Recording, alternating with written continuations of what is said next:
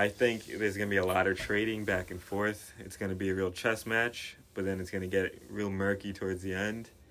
It's going to be a test of gas tanks and, you know, maybe Dustin slips up and walks right into that left hand, and we all know that that Conor's been blessed with the left hand of death, you know, so. Yep, the doom fist. If he slips up and gets caught by that left hand, whether it's early, late, he's going to sleep.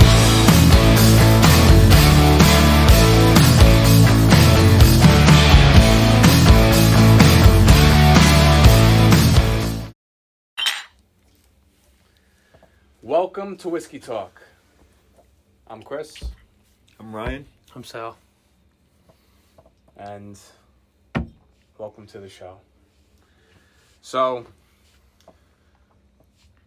we've been thinking for a while on making a podcast for a very long time. And we kind of had to just shoot from the hip, pull the trigger, and get the squad together to...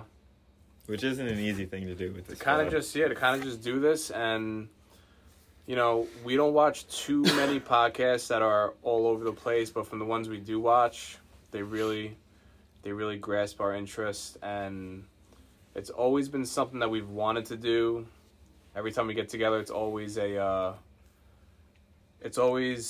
colorful talk, colorful time. And... you know, we don't really need to put much effort into our conversations, so we figure why not record them for X amount of people to watch, whether it's 1 or 1,000. So, yep, definitely. So the three of us, like you said, just been thinking about this for a long time. Eventually, we all sat down in this very spot and we had a conversation, and we were like, dude, new year, let's give it a shot, give it a go, see what happens, you know? And just put ourselves out there. Why not? Have some fun with it. So, I know we come from a variety of different backgrounds. Vast, you know, variety of different education backgrounds as well. And a lot of different experiences. For sure. So, trying to put that all into one. Make an entertaining show. Hopefully for you viewers. And just going to have some fun with it. That's it. And all while drinking some whiskey, baby. Well, cheers to the new show. All right. Absolutely. Cheers to you, Anthony. Yes, Anthony. Anthony is also our fourth member. He couldn't be here tonight. He has his priorities that he needs to take care of. But, priorities first. But he will be with us shortly in due time. We can only hope. But yeah. Anthony, if you're watching... You better be watching. You son of a bitch. All right, so this is our first go, so give us, like I said, whether it's nobody watching and we're talking to ourselves, or it's one person, or it's 100 people, give us some time to get our feet on the ground and get the show moving here. So we'll start by... Well, just start by, you know, just saying how we all started as a group. So we all grew up in the same town, and not the biggest town, or the best town by any means. Just a town. That's absolutely. We've known each other for a very long time, over 10 years. We've all three of us have known each other, and a lot of different personalities, a lot of different backgrounds, interests, beliefs. Feelings, but you know, we always have seemed to blend everything together accordingly, and it without any effort. It's never something that we've had to try to do. It's the way things have worked out for us as friends. We're lucky to have that. Never forced, very organic. And you know, that's why we didn't feel like this would really be that much of an issue to start a podcast. Obviously, the first episode there'd be some moments of stutter steps and confusion because we don't really know what direction to take it in, but once we get the ball rolling, we'll figure it out. So if you can bear with us for a little bit, it's going to be fun. It'll be a good time. Definitely going to be a ride. So how we started as a group. How would you say, what would you say was like the defining moment of this being a group? Definitely high school. Those parties. It was the same group every single time. The solidity definitely came together in high school, I'd say. I've had my separate relations with Sal and with Ryan, but I would say it didn't really become I guess if you want to say an official group since high school, that all the worlds kind of meshed together. And like a lot of groups, we had a big group in high school, and as the years kind of went on, it's kind of... They say as you get older, the circle gets smaller. And for the most part, that's been true. But, you know, the people to the left and right of me, they've always been there, you know? That's it. So, no matter our differences or some beliefs that may be different somewhere out there, that's all it is. That's all it takes. It's just two close friends, a couple microphones, some whiskey, and a goddamn fucking bottle of whiskey, baby. And we talking. We fucking talking. I'm not looking at the camera when I talk. I probably should be looking at the camera when I talk. Yeah, fuck the camera. Let's just talk. Let's just talk. All right. It's fucking great. So, very good. So, like I said, it's going to take a little bit to get the ball rolling, but, you know, we'll just little baby steps to kind of get this show going here, and... You know, you got to start somewhere. Rome wasn't built in a day. So, honestly, probably all wondering, if you made it this long, why you named it Whiskey Talk. It was literally, again, on this very couch. In this very apartment, with a bottle of whiskey on this table. We were drinking. We all just looked at each other. Because, again, like I said, this has been in fruition for a while. I said, let's do a podcast. That's it. And that night we were talking about podcasts again. And we looked at the bottle of whiskey. And honestly, if I didn't say it, other people would have said it. He said it also. And we just said, Whiskey Talk. And then we just ran with it. And it was time to put the pieces together after that. Yeah. Got a great group of guys to do it with. Like they said, nothing is ever forced in these conversations. I will apologize. It's not going to be censored. No censorship on this podcast. Like other places in this world nowadays, no censorship. So things will be said like it is. Whatever the topic is, we will share our semi-educated and personal beliefs on certain things. Not saying they're right, not saying they're wrong. And everyone's entitled to their own opinion. And we also do our fact checks. We don't have a Jamie, but no Jamie on here. Shout out to Joe Rogan. Huge. But eventually somebody at that bar. Yeah, no Jamie yet. We do. I'm sitting straight across from a bar right now, and eventually we will have the podcast. I can actually see it very clearly right now that we're gonna have somebody sitting at that bar with a laptop being our fact checker one day. I can picture it clearly right now, but as of right now, it's just us three plus taking applications. Yeah. So. Oh, this is great. Podcast. Sitting on a nice couch. Actually, not a bad idea, honestly, having someone right there. I see Jamie sitting right there. I can see it happening. Oh, man. But, you know, with fact checking, there's room for a lot of opinion and we want opinions. We really want opinions. Like we've never been shy of sharing our opinions with each other or other things, you know? Definitely not. So... Again, we're doing this for pure entertainment for ourselves. And hopefully for you. And definitely for you guys. And I don't care if we have 0 people, 10 people, 100 people, 10,000 people. It doesn't matter. We won't change our beliefs. We won't change our views. We won't change how we want to construct this. And that's how we're just going to go. We're just going to flow. As my man Chris would say, shoot from the hip, baby. Shoot from the hip. Shoot from the hip. That's what we're doing. So... this episode is kind of a wing job, you know, just winging it, see how it goes. You know, testing audio, testing these mics, definitely testing this whiskey because every episode we will be drinking whiskey, and if it's not whiskey, it's gonna be probably a special episode of different type of alcohol. Always going to be alcohol. Always going to be alcohol.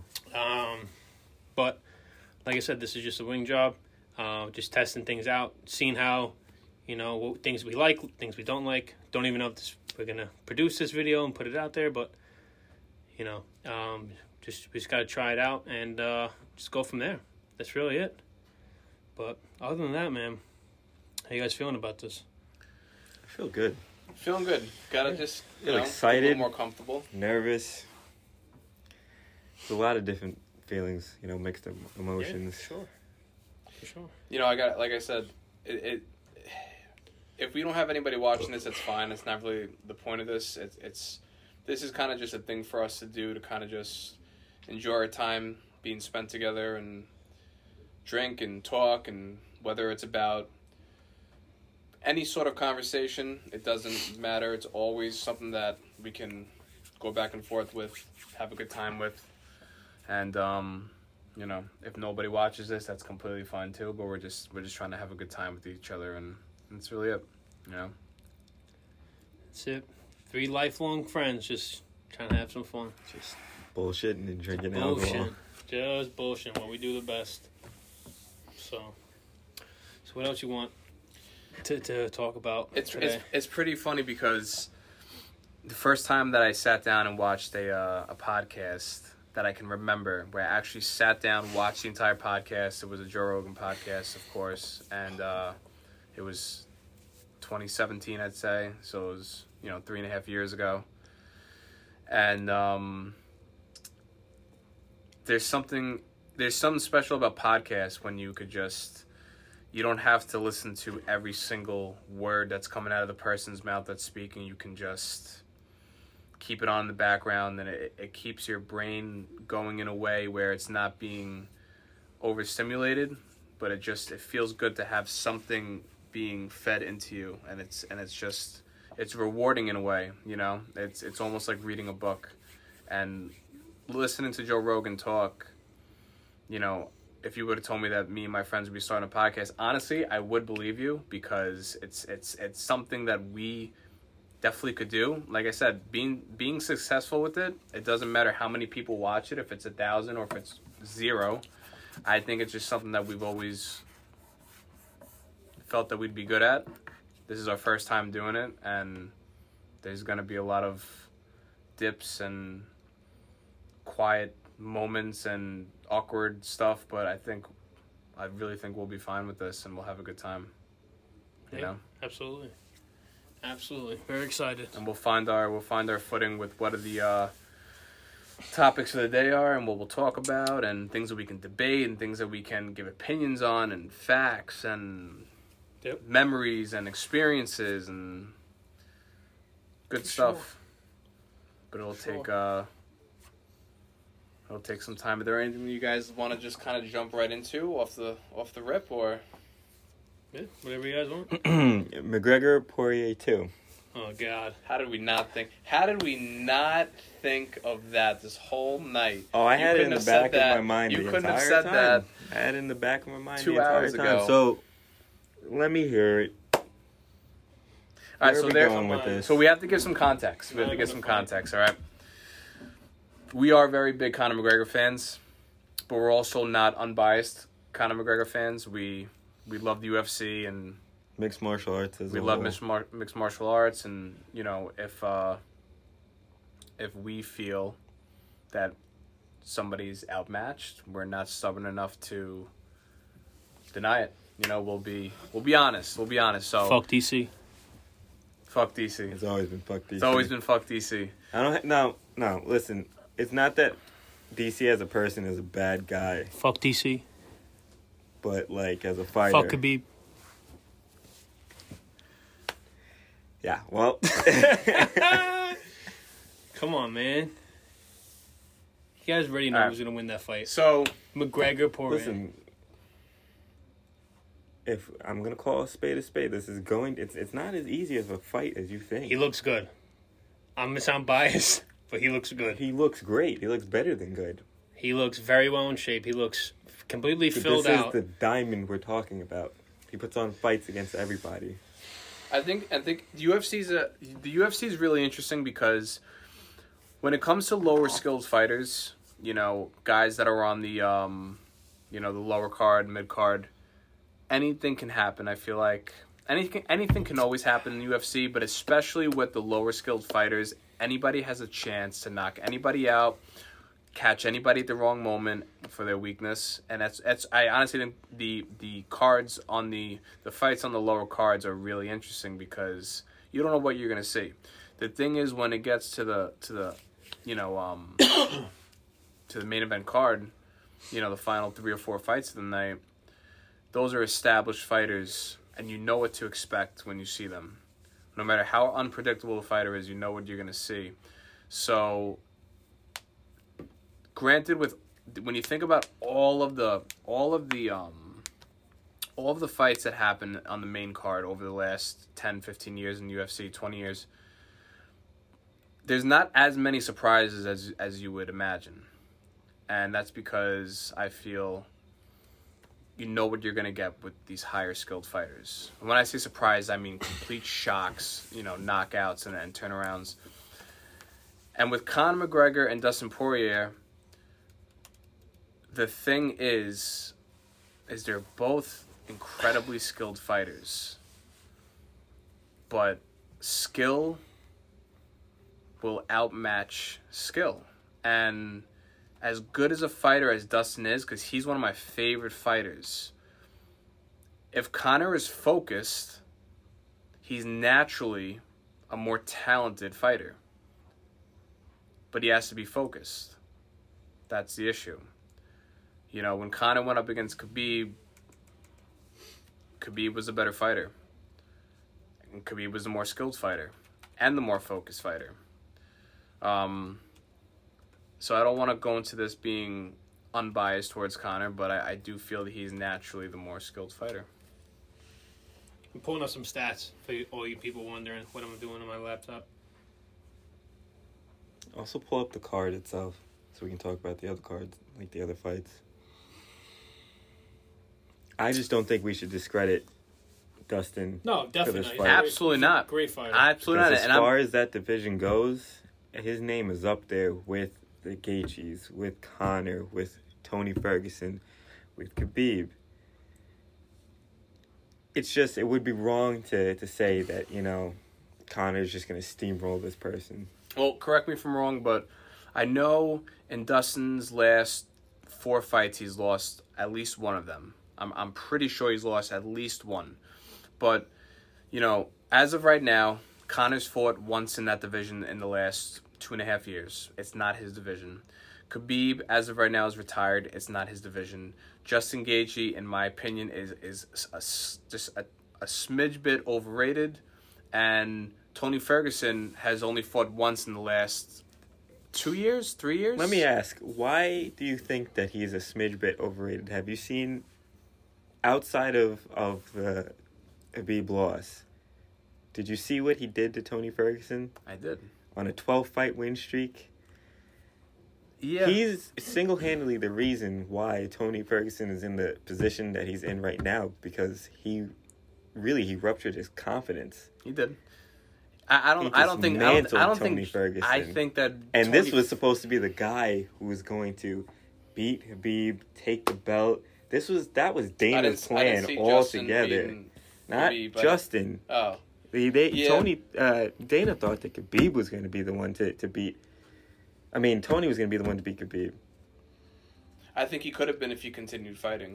Styles do make matches, you know. Yeah. Styles make the fight. Yeah. And Tony ran into the one person, you know, whose stylistically, you know, he was going to lose that fight to. Yeah, there's nobody. I don't think anybody can match Khabib. No, I don't think anybody.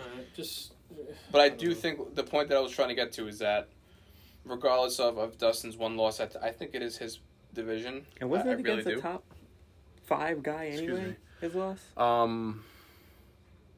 don't know. Yeah, because he was. I think if he won that fight, he was going to get a title shot. I'm pretty sure. That's the trouble that you run into with all these guys. Is like they are literally just trading fights with each other.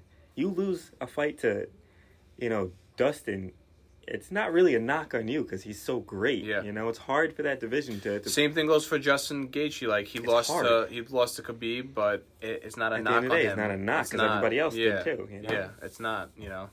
I'm not saying... I think Justin is one of the best fighters in that division. I think that, you know, Gaethje gets a little more credit than what he should have, but I'm not knocking that he's not a top three fighter. I think he is, but I do think it's Dustin's division, and Conor McGregor's an amazing fighter, an amazing athlete, but he is making a statement here. It's really not Dustin. Dustin, we know what Dustin's capable of. We've seen him. First fight in a year. This is more for Conor. So this is more for Conor because if Dustin loses, you know he's going to come back swinging again. We don't know what we're going to see from Conor. We don't know if he's going to retire again, and you know the guy can fight. You don't know if he's focused enough, and he seems it, but we'll just have to wait and see because you know Donald Cerrone, Cowboy, you know.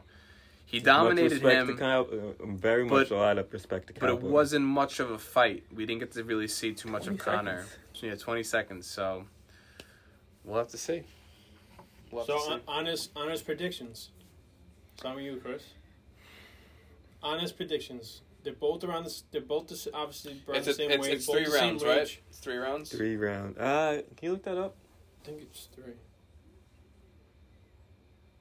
An honest prediction.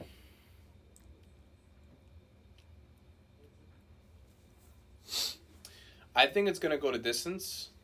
Okay. And I see Conor edging him out a little bit. Cause you can't forget Conor has, Dustin's not a wrestler by any means, right? Yep. No, he's not. More stand-up than anything. So which is Conor's game. And Conor, not saying that Conor is amazing on the ground, but his takedown defense is incredible. So if there were to be any sort of interaction with that, I could see Conor defending that. And if it's going to be stand-up, you know, like I said, sometimes skill just outbeats skill. And I think it's going to go to distance, but I see Conor taking it in 3 rounds. Maybe a late knockout in the second round. Okay. All right. I'm gonna say late. I'm gonna say it goes distance. Sir Ryan. I don't think it's going the distance. I say this is gonna be a 3rd round TKO Conor. I think there's gonna be a lot of trading back and forth. It's gonna be a real chess match, but then it's gonna get real murky towards the end. It's going to be a test of gas tanks and, you know, maybe Dustin slips up and walks right into that left hand. And we all know that that Conor's been blessed with the left hand of death, you know, so. Yep. The doom fist.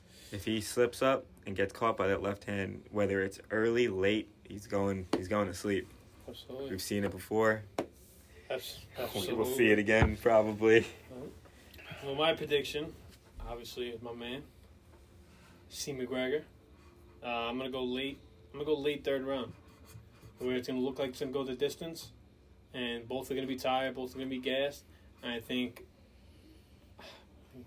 Dustin's just gonna let up just a little too much. I think he's gonna be a little more outgassed than Conor, just solely because Conor had so much time to really work on his endurance and work on trying to pace himself more, which he doesn't do that well.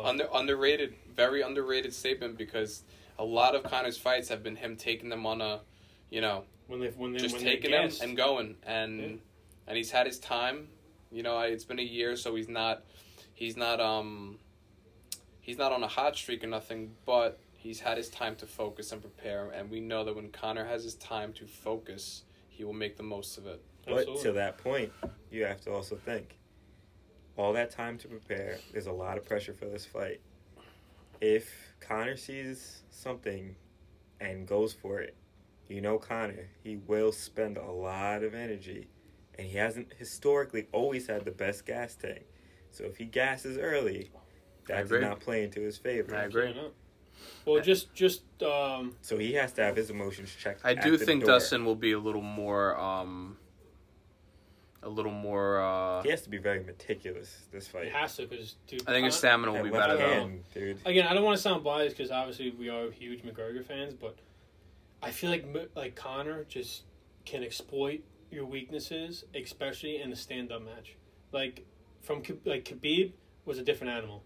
He is one of the best fighters all around that I've seen. And, you know, for me, that's a big statement for me. I'm not a Khabib fan. I don't like Khabib because of, obviously, off the out of the octagon things that happen and, you know, that stuff. But that's the reason why Conor lost against him is because Khabib exploited Conor's weakness in the ground game. And Khabib is arguably the best ground submissionist ever. The greatest grappler to ever grace the octagon. But Poirier is in Conor's, playing field where they're just going to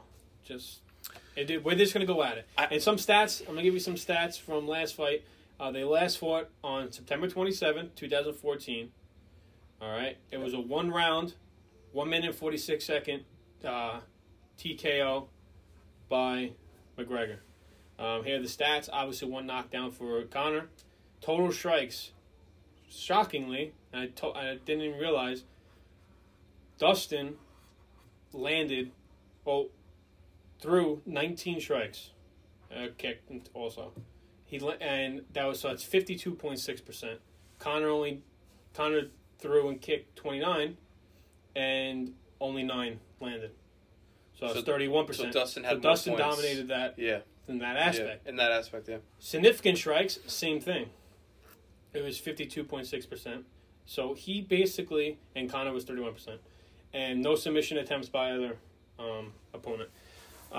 So you can see that Dustin is not a force to be reckoned with. He can definitely control a fight, but back to my prediction, Conor is just that good where he's going to exploit one little flaw. You slip up, you make one wrong move, you don't put your hand up, you don't move your body a certain way, or if you're not expecting something and something else comes. He does that so well. That's how he has gained all his success in the MMA. When was that fight? That was in 2014, 7 years ago. Okay. So that was 7 years ago. Well, 6 years and a couple months, but yeah. That's all right. 7 years. Let's say 2021 now. How many fights has Conor had in those 7 years, and how many has Dustin had? That I don't know. Because that is experience gained more than likely on Dustin's hand. Well, honestly, based on their records, Dustin has fought more. Dustin is 26-6 with one no contest, and McGregor is 22-4. And Dustin's also had a lot more. He's not the same fighter that he was 7 years ago. He's a lot different. But both of them, likewise? They definitely have, yeah. Yeah, but McGregor in 2014 isn't the McGregor that we saw in 17, 18, not 19. At all. Not at all. Against Floyd. He could arguably more dangerous. He looked unbelievable against Floyd.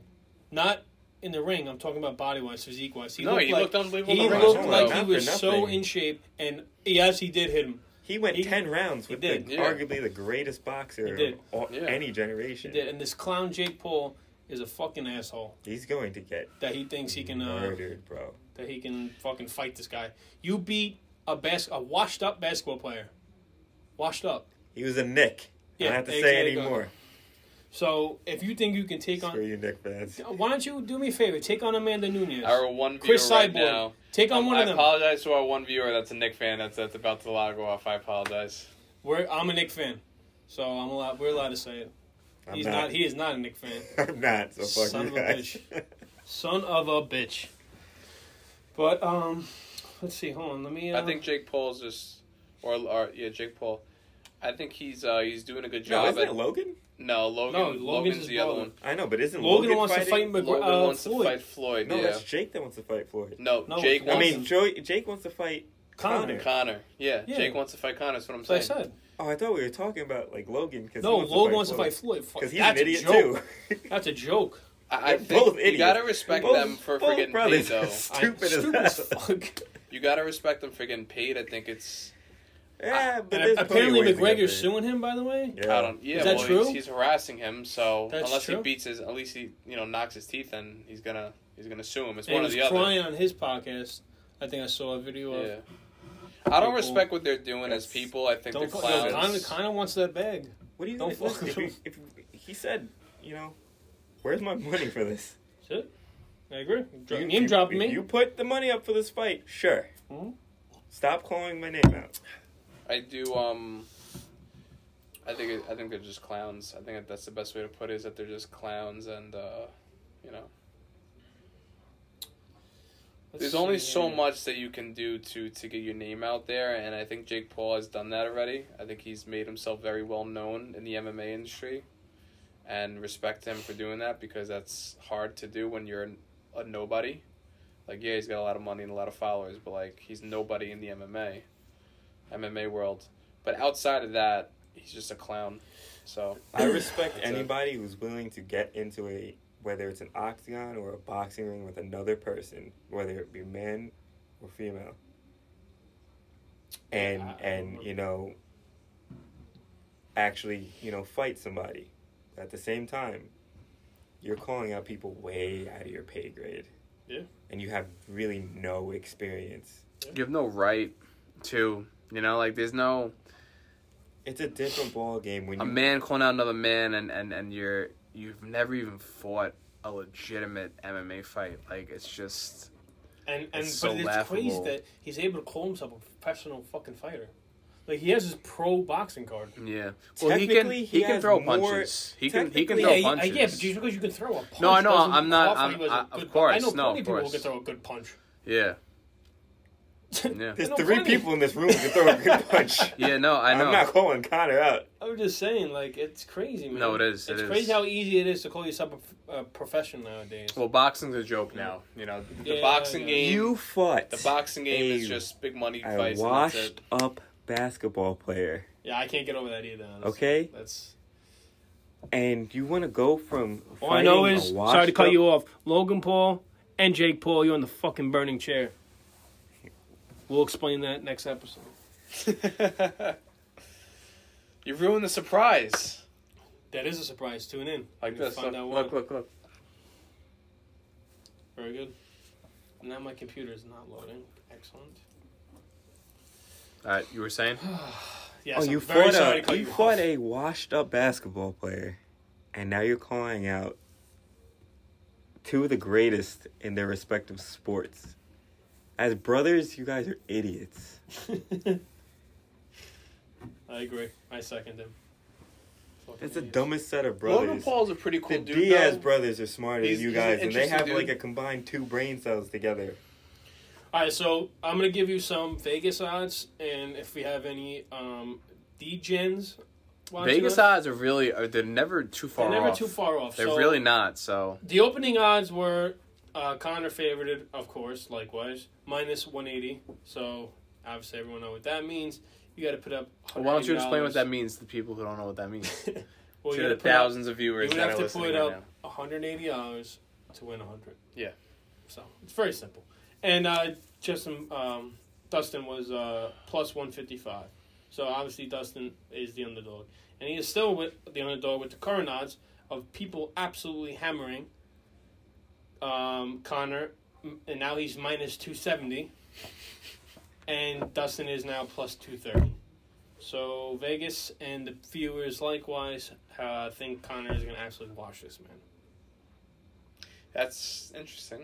When? I don't think so. When is this? The 20th January 24th, right? The 25th, 26th. Tune in.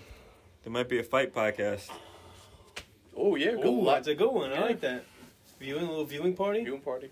Was it? Is that on Saturday? Yeah. Oh. Wow. The notorious Conor McGregor. How crazy that the last time we saw him was last January. How about when I was in the bar, who did he fight that night? And he lost. Khabib. That was Khabib the first time.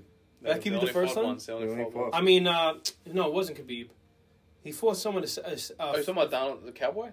No, he only fought... He fought Floyd, then Khabib, then Cowboy. That's it. Who am I thinking of, then?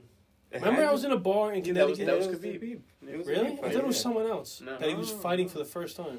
It was the Khabib fight. But I'm saying they fought again.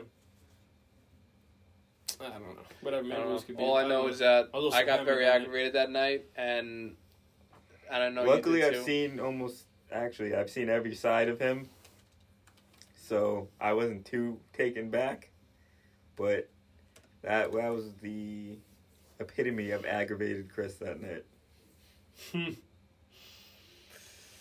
All right. Comment. Well, no further comments. Well, we'll say this.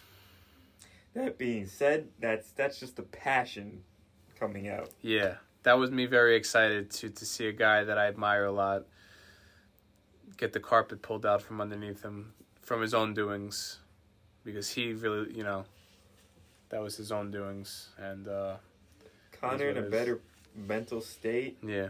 More focused. That fight maybe goes a different way. Yeah, I agree. But that brings us to, you know, this month.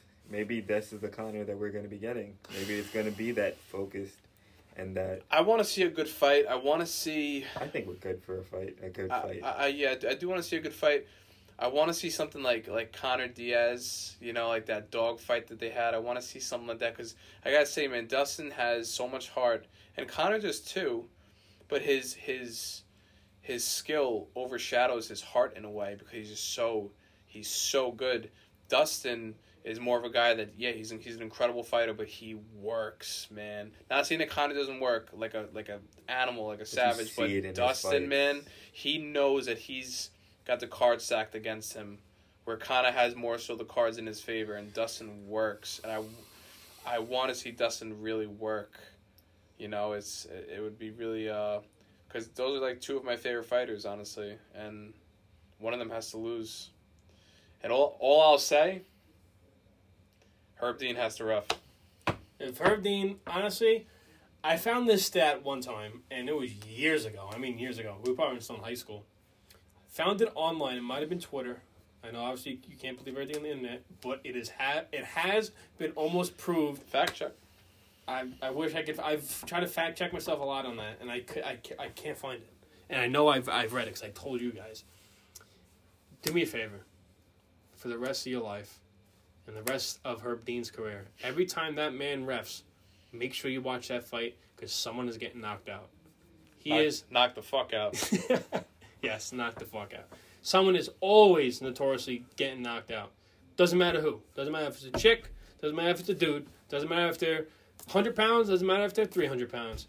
They are getting knocked out. And also, I don't know if it's solely because he just lets people go and get their faces fucking kicked in and beat up, or it's just destiny. I don't know. But like I said, I saw that stat, and do me a favor. Can't fact check it because I can't find it, but I can guarantee you watching that, you will see that Herb Dean is notorious for getting people fucking shattered. And shout out Herb Dean. Shout out Herb Dean. Shout out fucking Herb. Shout out Herb. While we're on the topic of mixed martial arts, kind of segue away from the... I'm going to go get more whiskey. To segue away from the Conor talk. Yes, sir. Because we've been on this topic for a little bit. What do you guys think of John Jones going to heavyweight? No comment. John Jones is the Tom Brady of MMA. And I can't say of all time... I can say of all time, but let's just play it safe and say of the last 10 years. We'll just play it safe with that. How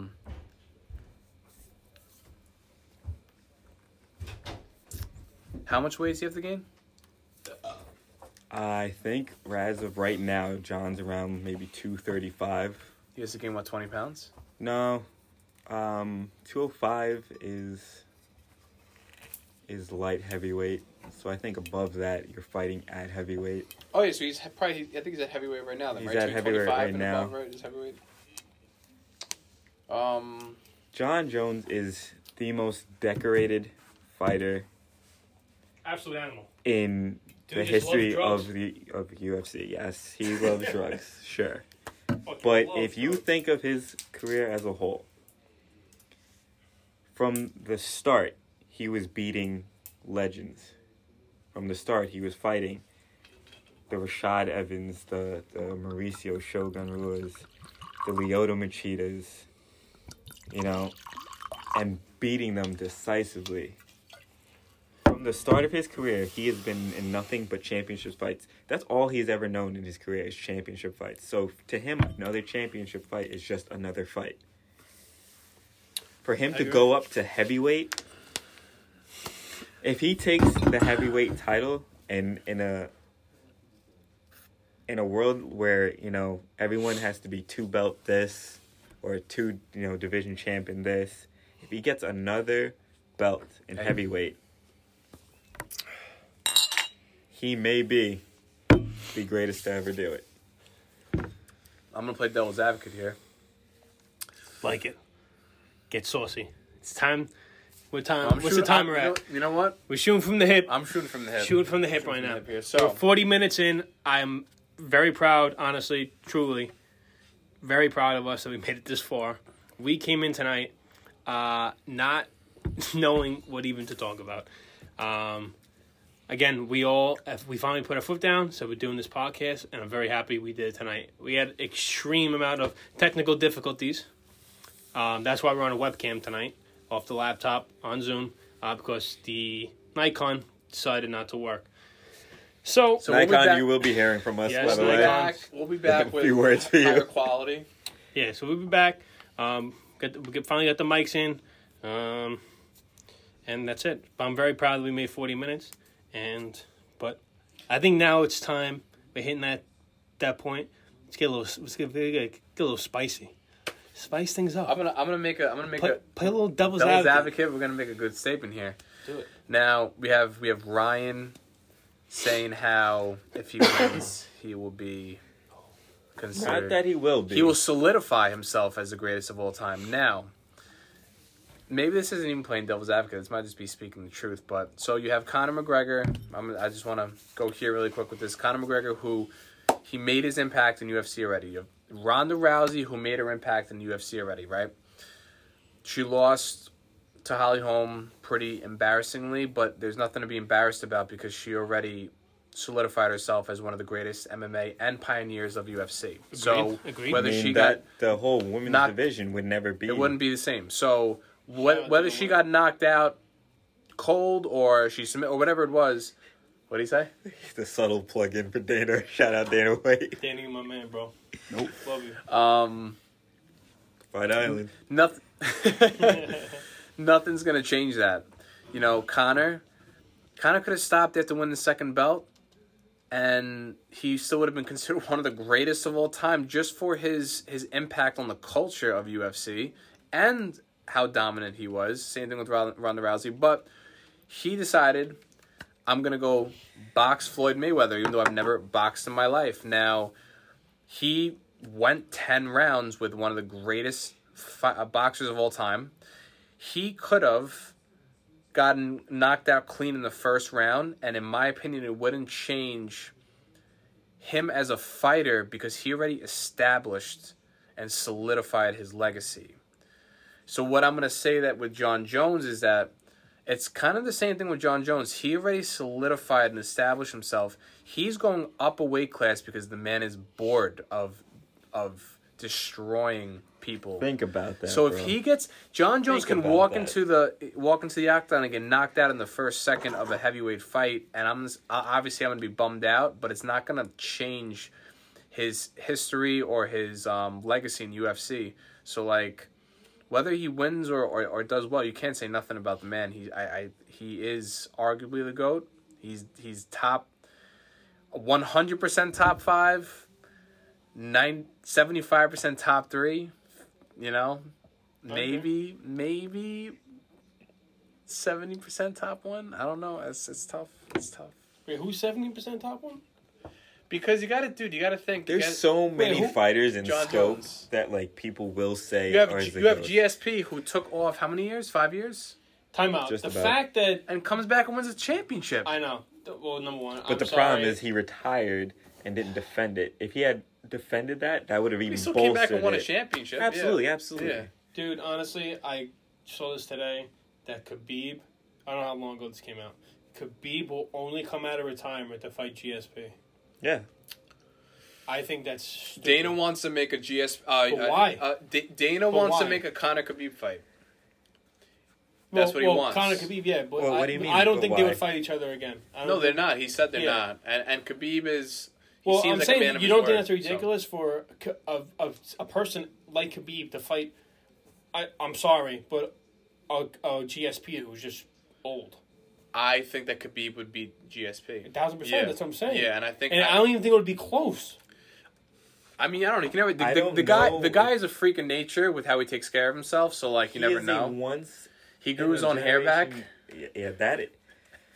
GSP, if this for some reason ever makes its way to you, buddy... 2020 has been a rough year for everybody. But since I saw a picture of you with hair, my life has been weird, man. Now, I've only known you... I have only known you as, you know, the bald head, the gi on, eating shark meat, talking about, you know... the Asian tattoo wearing motherfucker. You know? I saw you with a full head of hair, man, and I couldn't sleep properly for a little bit. Yeah, shave that. That's gotta go. That's gotta go. Real quick. Bald. Like bald. Right now. Shave it right now. Whatever you're doing, wherever you are, you weird bastard. Maybe grow out the mustache, maybe. I don't do that either, okay? You have a bald head. Motherfucker, I got a bald head! Fucking crazy. You know, it is... I'm glad you brought that up. It is the land of comeback. So, like, look at fucking Mike Tyson coming back in his 50s and still being able to fuck up an elephant probably if he wanted to. Dude, he looks unbelievable. It's crazy. Have you guys ever watched I didn't see the fight, but I saw highlights and they were destructive. Yeah. On Logan Paul's podcast, he goes, "Give me those," and eats them. He goes, "These are nothing." Have you guys watched an interview with him lately and just heard Mike talk? He's in such a great place. Yeah. He sounds like a guy. He sounds like a hungry guy in his 20s, like still trying to grind. Yeah, like that's that sicko probably would too. He'd probably come back, but they wouldn't do that. We'll never say never, you know. He would. They would never do it. Well, the thing with Mike, but you gotta put this into consideration. You could even see the same with wrestlers too, because wrestlers take bumps and then they get hurt. But Mike Tyson didn't get hit a lot. Like, he did, but he didn't. Compared to other fighters. Well, no, because the fights would end compared to the boxers. Yeah, the guy probably has... His speech is all messed up from taking shots and stuff, but when you compare the amount of shots that he's taken versus another 50-year-old boxer, your average 50-year-old boxer, he's taken significant less strikes. Same goes for wrestling, for guys who don't take a lot of, you know, bums like Goldberg. He's really not taking a lot of, like, big stuff. I can't really think of any other somewhat sports that just because you're good, there's no wear and tear. Every other sport, really, baseball, football, basketball, you're good, there's going to be wear and tear. Brady's been very, very well protected. Yeah. And you can see. But that's that's rare. Yeah, no, it's just as rare as the other ones. You're right. But, you know, that's why he's in such good shape still. His body is... LeBron's taking care of himself phenomenally. That's why at age 36 he can still dominate a league. Yeah. No, I completely agree. Yeah, so you know, when you look at it like that, he's able to last a lot longer. He's able to keep his body, you know, his recovery rate is probably a lot better in his 50s too, let alone... You know, I would love to look like that in my 50s. I'm trying to put muscle on my... I'm 25, 26, and this guy is putting on beef in his 50s. Making it look easy. Yeah. What do you guys think about so many good fighters leaving the UFC now for elsewhere? What do you think that boils down to? Do you think it's Dana being a selfish prick and not paying these guys? So or is it just like they don't think anyone else is left in their division and it's not even worth... I think it comes down to how Dana promotes. The person, too. It also depends on the person. You gotta think, like, someone like Yoel Romero, who's lost, like, 4 of the last 5, you know? Or, no, Tony Ferguson. Yeah. Like... Time to move on. And I don't even think Tony's moved on from the UFC. I think he's still a part of it, right? Yeah. Mm-hmm. It's just that, you know, after a certain point, if you're age plays, you know, a factor in it too. Yoel's not exactly a spring chicken, you know. He's actually one of the older fighters. He was one of the oldest fighters. Yeah, he's been around for a minute. Yeah. When you're losing more than you're winning, you know, how do we sell the fight, you know? Yeah. It's hard to promote it after a while because you're not winning. There's no appeal to it.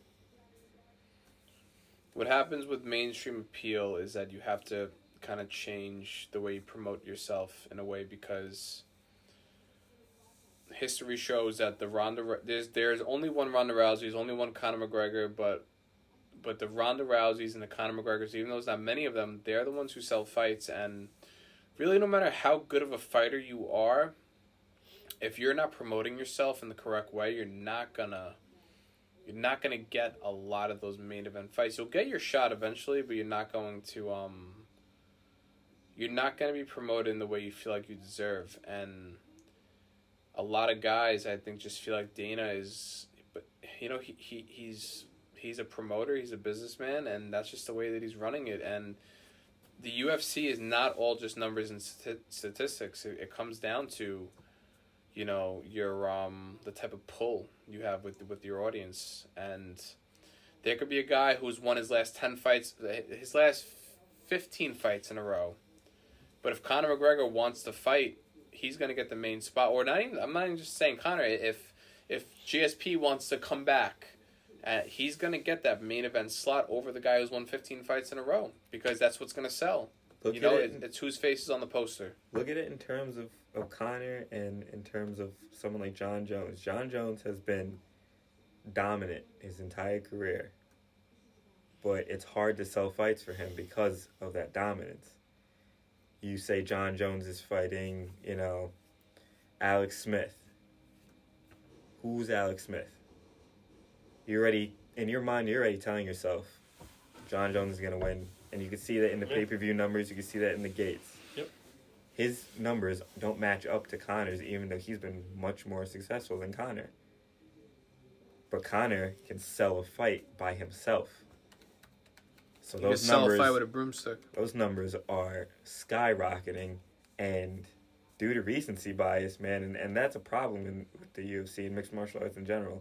Recency bias can kill fighters' perception.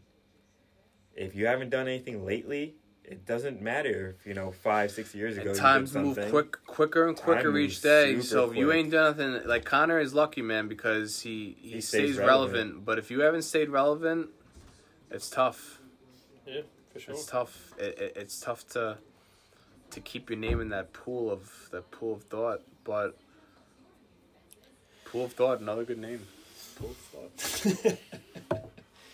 All I know is, remember how much I used to love Cody Garbrandt? And I told you... Ride or die for Cody Garbrandt, bro. And then you dumped him. Remember I told you that night? And you dumped him. I gave you the... Literally. You gave your word that he gave my word. I said, if he loses this fight... I think it was... Yeah, it was March 2nd. I'm looking at it. March 2nd on the Jones and Smith card. On the Jones and Smith card, right? I said, if he loses, I'm done with him. I can't follow him anymore. He gave me a fair fight. Guess what? Guess what? Fucking lost and got knocked out. I wanted to put this on record. His last three losses, he won his last fight on June 6th, 2020. He looks good. That was a crazy knockout. He looks good. He won. But his last three losses before that were all KOs. I thought it was two. Three losses in a row. Straight. He lost on March 2nd. He was actually in danger of being cut for that. And November 4th. All knockouts. That's not a good sign. Not I'm a fighter. I just want to go on record saying I watched him that night unfollow Cody Garbrandt on Instagram. Now, whether he remembers that or not, because there was alcohol involved, but he did unfollow Cody. His last two title fights he lost in the first and second round. I mean, can the guy throw a punch? Yeah. I think he's got hard. But can he fight? But you see, the problem with Cody is he doesn't fight smart. He likes to get in the pocket and bang with people. And oh, no, he definitely bangs. You know, for the knockout power that he does have, his chin has been... We know about his chin now. 3 straight fights with a knockout loss. That's not exactly good.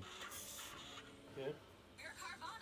And now, what's all these ads popping up? It's crazy, honestly. So I haven't really been following football, but the Chargers just fired their head coach. Which, I mean, makes a lot of sense. It makes no sense at all. Makes no sense at all? I don't think so. They weren't a terrible team. How about the Steelers, man? My Steelers. Undefeated, lose the last three. Well, prior to them winning. They're making playoffs, though, aren't they? Well, they lost last week to the Browns. They lost three straight, and then they won. They won one. Yeah. They lost three in a row. Okay, but they're going to make playoffs, though. Oh, yeah, of course. But you can't consider yourself a good team. And it's coming from a diehard fan. You can't consider yourself a Super Bowl caliber team. Losing three straight when you're 12-0 at crunch time. That's the other thing, at crunch time. You're 12-0. You should be almost going perfect. This is leading into the playoffs. Perfect. Play it. Perfect. Clip it. But it's wild. But to the Chargers' point, I don't think they were a terrible team. I think, but someone has to go though. That's the thing. Well, I'm out of here, friend. Someone's always gonna take the blame. Yeah. He was a good guy though. Is a phenomenal rookie quarterback. To me, he's young. He's good. He's very young. That's why I recant my statement. I'm not gonna say I'm not. He seems a little more a fan of his. Just from what I've seen of him, I don't want to say nothing too crazy. But Ben Roethlisberger was still a gunslinger. He doesn't seem like a gunslinger. He seems but he seems a little more consistent. Like Big Ben, right? Wasn't Big Ben in his early career just chucking him? Still does. Yeah, he's still chucking. Still does. So I feel like Justin Herbert, I feel like he doesn't seem as much of a risk taker, I should say, or no? Well, he doesn't have the weapons. Like Big Ben had early in his career. All right, yeah. Okay. Who was he slinging it to downfield in crunch time? Keenan Allen. No. If Keenan Allen's on the... Not Keenan Allen. I'm talking about the Steelers, Keenan Allen's playing a game. I'm talking about the Steelers. Yeah. Santonio Back Holmes. Then. Santonio Holmes. Guess what else you had? Hines Ward. Come on, bro. No, and who was your tight end? Heath Miller. Beast. Drew Brees and Antonio Gates. Missed that. Yeah. 2 shots of vodka.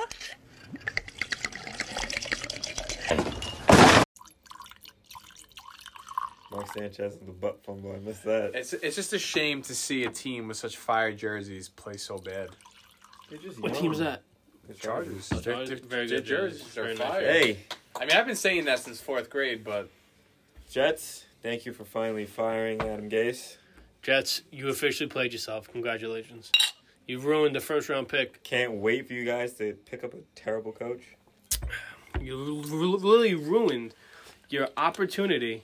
I don't look forward to Sundays because of you guys. All right. So I got an update. Like I said, I have been watching football, but I still get updates, and I still try. I keep up with what's relevant for the Chargers. That's it, though. Son of a bitch. So it says that they requested to interview the offensive coordinator for the Chiefs, right? Mm-hmm. Now. Not a bad move. Now, if you're the Chiefs offensive coordinator, you have your quarterback who is... Doesn't matter, it comes down to money. I know where you're going with it. All right, but this is a personal thing, though. Right. It's a personal thing. All right, continue. You have Patrick Mahomes, right? You have a sure bet of a Super Bowl-worthy team every year, okay? But you're never going to get that head coach position. Or you gamble everything you have with the team that could go 16-0 or 0-16, but you're the head coach. Do you leave the Super Bowl-worthy team as an offensive coordinator? Money talks. Or do you take the head... money? I guess that's got to come down to the person. Money talks, bro. So what would you do? I would leave. If the Chargers offered you more money, you'd leave? That's like saying... Me doing this for free and Joe Rogan calling me right now. Yo, come on my podcast and be my new Jamie. What if it's same money? Same money. Say we don't have enough money. No, if it's the same money, then no. I'm saying. And I didn't know we were getting paid for this. So you don't want to be the head coach for the same money. No, why would I do that? It's first off, it's more responsibility. Okay. Everything falls on you. All right, so what if you're directly going to the media? You're dealing with people's bullshit. All right, so what if it's more money? I just told you, money talks. All right, so what about you, Ryan? But I'm talking like they make substantial. I believe, and not to knock. I mean, you're going to be the offensive coordinator for an up and coming, promising quarterback too. You know, dude, but the Chargers aren't bad. They not on paper, not at all. Good coaches, man. Yeah, they don't have a good coach. Their defense is so fucking hit or miss. It's crazy. And they're never healthy. That's exactly. Like they're never healthy, dude. Never. It's been years. Eckler screwed you guys this year, getting hurt. Yeah. But new quarterback and you know. Do you guys have I don't know anything with the shit. You guys have Eckler this season. You guys have a different record. That man last year was a beast. Yeah, they also lost their. That's their another safety. Wide receiving, running back out of the backfield. In 2018, they had arguably the best backfield. They had the best backfield too. That great they lost pass. That too. They did have it. It's and then they have Joe. I don't even know because I didn't watch. But did Joey Bosa play this year? Yes. But he probably didn't make any noise, right? But he got injured, didn't he? Yeah, injured. Another, yeah. How many injuries kill you guys? But I thought that. I was like, what would I do? You know, would I want to stick with the team but never be the head coach? If I'm getting more money and it's substantial amount more, like hundreds of thousands of dollars more, I'm leaving. I don't see it being that much of a jump. Hundreds of thousands of dollars more. Has to be, unless they're paying him well. Head coaches don't get paid that much. Not compared to your play. No head coach makes. Yeah, but compared to other head coaches. Oh yeah, true, yeah. Like you're going to make more money as a head coach than an OC. Mm-hmm. But are you willing to take that jump? You know, from a sure thing in the Chiefs right now, because that's the machine. You know, they're going to turn out more winning seasons. Probably more Super Bowls. That's just what it is. You have Pat Mahomes, who skill-wise is way beyond his years. He's basically a younger Aaron Rodgers. Do you want to take the jump to a not-so-healthy Chargers team? I agree. That's still promising. There's some promise there. But you have to be the one to make, you have to be that missing piece. If we're just taking money off the table for a second, I know it's not realistic, but I wouldn't do it. I would want to, dude, If it ain't broke, don't fix it. I get it. It's not about winning, but it is like, it's got to be so defeating to put your all into a practice day after day after day and games and still come up short. Like, it's got to be defeating and not even coming close. So like I wouldn't even risk being on the receiving end of that for any professional athlete. It's got to suck to lose. If you're competitive, if you're just trying to get your money, and make your $30 million a year like every unfair athlete makes, or in Patrick Mahomes' case, a $400 million contract, a $500 million contract, close to it. Okay, when you're 25. Here you go. Right. I wouldn't want to risk it, though. I'd want to be on the winning team. Right, well. And the Chiefs are not going anywhere. I feel like even if Pat Mahomes went down, the Chiefs would still be playoff contenders.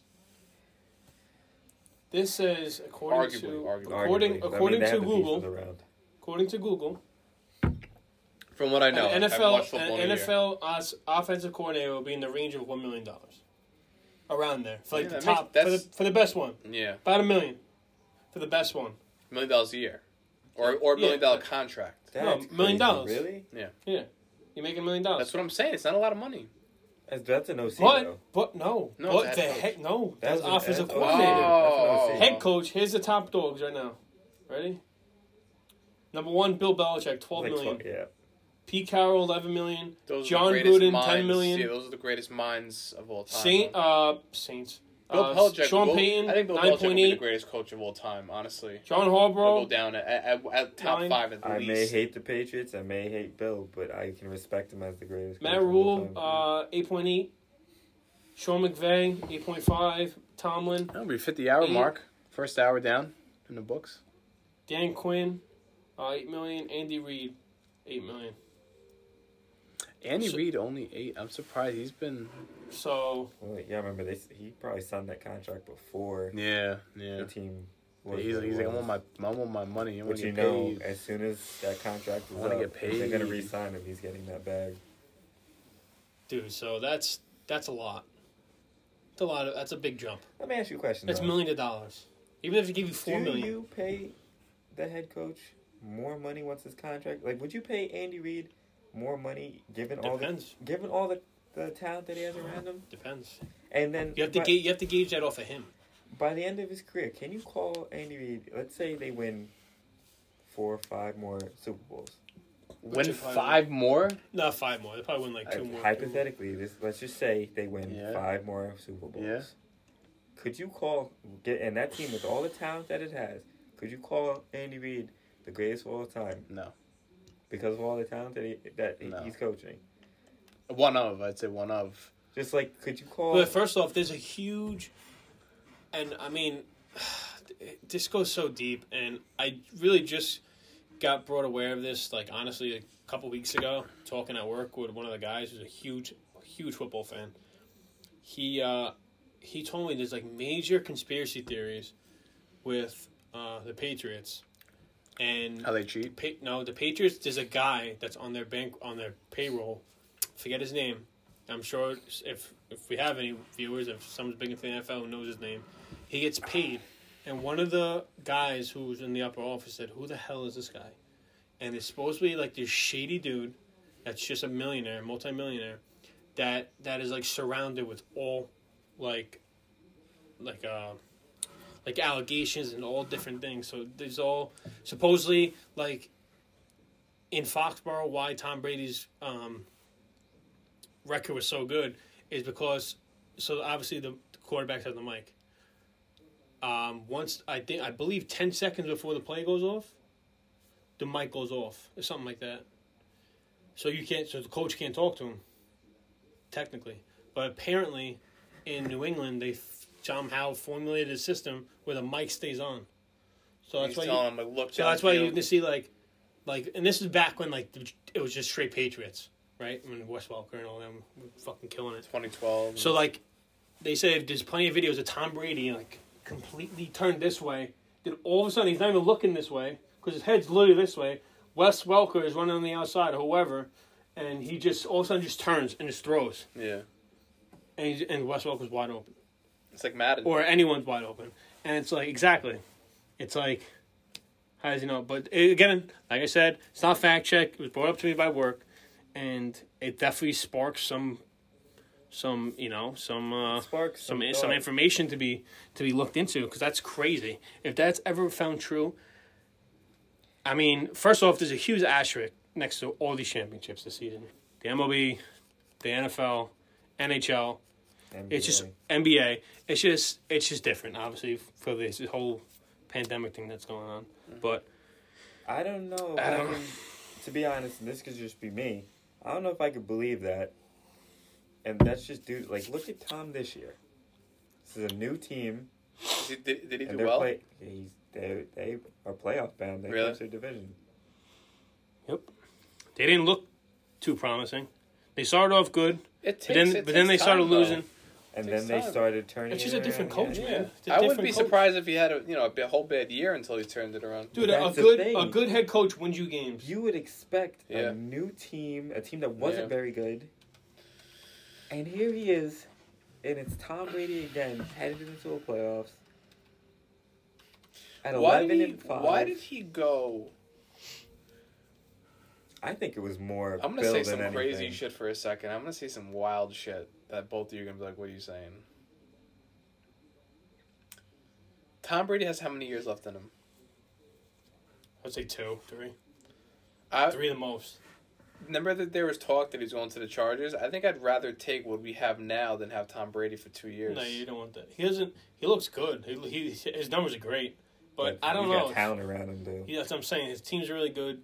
It's at the end of the day, his knowledge would be unreal for a rookie quarterback or a young quarterback or whoever. But like Tom Brady, I rather not a guarantee of a Super Bowl. No, definitely not. He can get hit fucking next week and be done if they're throwing him. Look at Drew Brees. What would happen with him? He's done. It's looking like he'll be done by the end of this year. He took a real bad hit this year. How many ribs did he crack? My man's always getting hit, Drew Brees. I know he's a tough son of a bitch. Yeah. But this is looking like his last year. If he didn't take it's crazy. The hits that he took our high school quarterbacks that we grew up watching in our late teens, in our teenage years. They're going to be all retired in a couple of years. Drew Brees, Aaron Rodgers, Tom Brady. Peyton's already gone. Peyton, that was the first big one. It was still weird when Peyton left. You know, like I said, I haven't watched football for the last 2 seasons, but I've watched football for 15 years every single year before that, and I still know enough about, you know, X, Y, and Z and to not have Peyton Manning around. It's just crazy. It was just strange. But that was a real interesting case because his body started failing him before his mind. But he left on top. He probably still could have gone another two years, right? I can't say that he... No. No? No, his body... He had no velocity on his throws by the end of his career. That Super Bowl he won in Denver, that defense won it for him. He couldn't... He was a game manager by the end of his career. He just needed to make the safe throws, and that was it. Yeah. Hated him. I hated him on the Broncos, man. I could never hate Peyton. Man. No, he was such a great guy. Why did you hate him on the Broncos? Because they would beat the Chargers. I mean, over the years, a lot of teams would beat the Chargers. Yeah. Me being a Jet fan, that means I have to hate the entire NFL. That's true. Yeah, it was just weird. Honestly, it was a weird. Well, think about it. Brady's on the Bucks. Yeah. Tom has been terrorizing us in New England for all of our lives, and now Brady's right with me. It just doesn't sit right with me. Why did he choose the Bucks? Is there family, or like is his family located in Tampa? I think there was a few things that played. There had to be like big things that played into because, like, you don't just go to a team just because it feels. I don't know. Like they had to, after all those years on New England. He would only leave, I feel like, for a real reason. I mean, he went to he went to a more talented team. That's a the Buccaneers big part, are talented, dude. From Mike Evans to Chris Godwin, you've got Gronk is there now. Don't they have another time? Gronk? Yeah, Gronk. He's still playing. Yeah. Gronk is Gronk came back to play with Brady. He fucking finagled his way out of his contract. He's such a cartoon character. He finagled his way out of the contract in New England to go to Tampa. I don't know. I've always found him annoying, honestly. Who doesn't? I mean, Sal likes him. Who? I've always been a fan of Tom Brady, honestly, and I know you've never liked that about me, but I've always been a fan of Tom Brady. I've never liked Gronkowski. I'm not a fan of Tom Brady, but I respect him as yeah, the definitely. Best I'm not gonna time. Say I'm a huge, but I've always definitely respected him. But I would, I don't know. I loved his dominance that he brought to the league. Yeah, I don't know. I know I hate saying that. I respect it, but as a Jet fan, it was like watching Darth Vader take over. It was watching Darth Vader win. Yeah. You know? But there was something very comforting about it, I feel like. I don't know. Like, you knew the Patriots were going to be good, and... There's nothing comforting about it. And I wasn't a Jet fan, so I don't have to worry about that. And the Chargers, they were not going to beat the Patriots. But you're low-key kind of a Jet fan. I am low-key a Jet fan. That's my B team. I honestly, for the years that Sanchez was on the Jets and they made the playoffs, in 09 and 10, low-key, I was... debating which team I really cared for more because everybody around me was pulling for the Jets, and I'm like, dude, maybe this is just a team I'm just supposed to. Okay. Now on the flip side, I missed that. I mixed Rex Ryan and Sanchez together. But on the flip side, I always thought LT was just the coolest. Yeah. Player. Yeah. I just thought he was the coolest, and that alone was like. I completely forgot about that. Am I going to be a Charger fan? Yeah. Or, am I going to stick to my guns as a Jet fan? But then he comes to the Jets, and anybody who comes to the Jets, it's never the same. No, but it's the place you go to die. But for a quarterback, for a running back... It's like being on the NFL Madden cover. Yeah. You go in there to die. Yeah. But being he was at the end of his career, he did pretty decent. It was terrible. And they had a nice 3-man punch between him, Thomas Jones, and who's the other one? The other Powell?